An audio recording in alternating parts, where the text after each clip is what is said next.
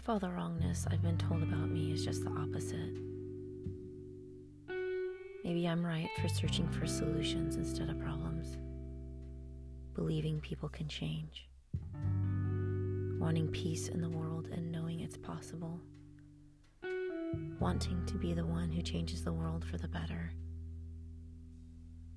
Maybe I'm right in showing love and being love. Maybe what's wrong is all the rules that have been imposed on me. Being told what not to do instead of what was possible. You can't dress like that. Do your hair like this. You can't trust people. Speak when spoken to. Are you stupid? Why can't you learn? What's the matter with you? Why can't you be like, as they insert someone they saw felt was better at being me than me? You can't do that. You're a girl. Be this religion. Pray like this. Serve this God. Otherwise, your life will be torn into pieces and you won't be worthy of anything. It's interesting how these points of view destroyed me. My happiness, my uniqueness, my peace, and my person. And maybe my truth isn't what you tell me I am.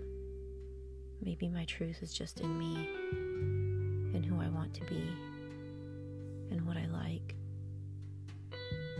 what makes me happy, and in what I choose to be.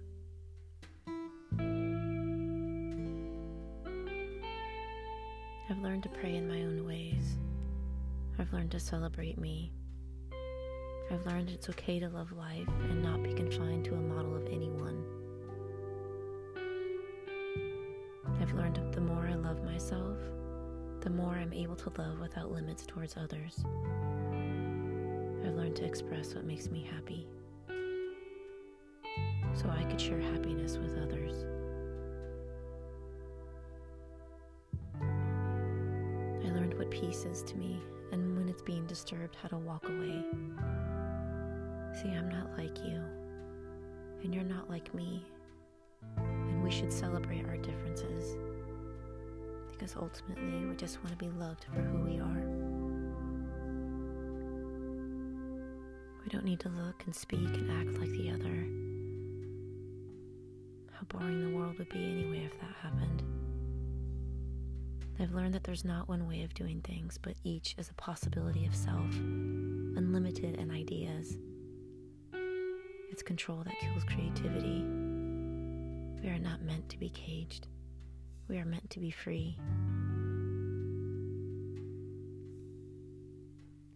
We are all separate in our own stories, doing our best with what we know.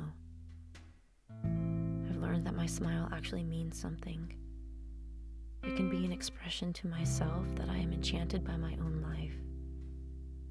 It can also bring another to smile.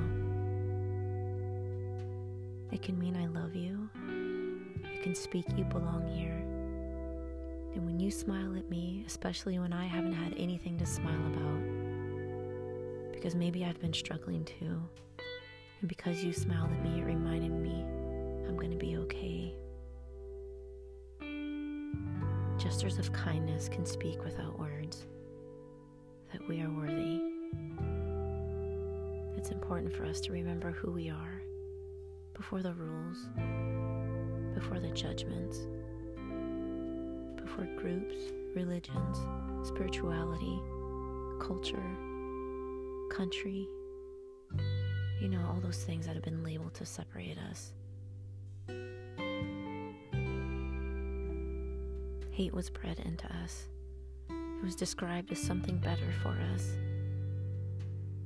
We know who we are, We know what to do. We just need to trust in ourselves. Ask and allow space to be cleared as you open to receive for yourself. You are what's right.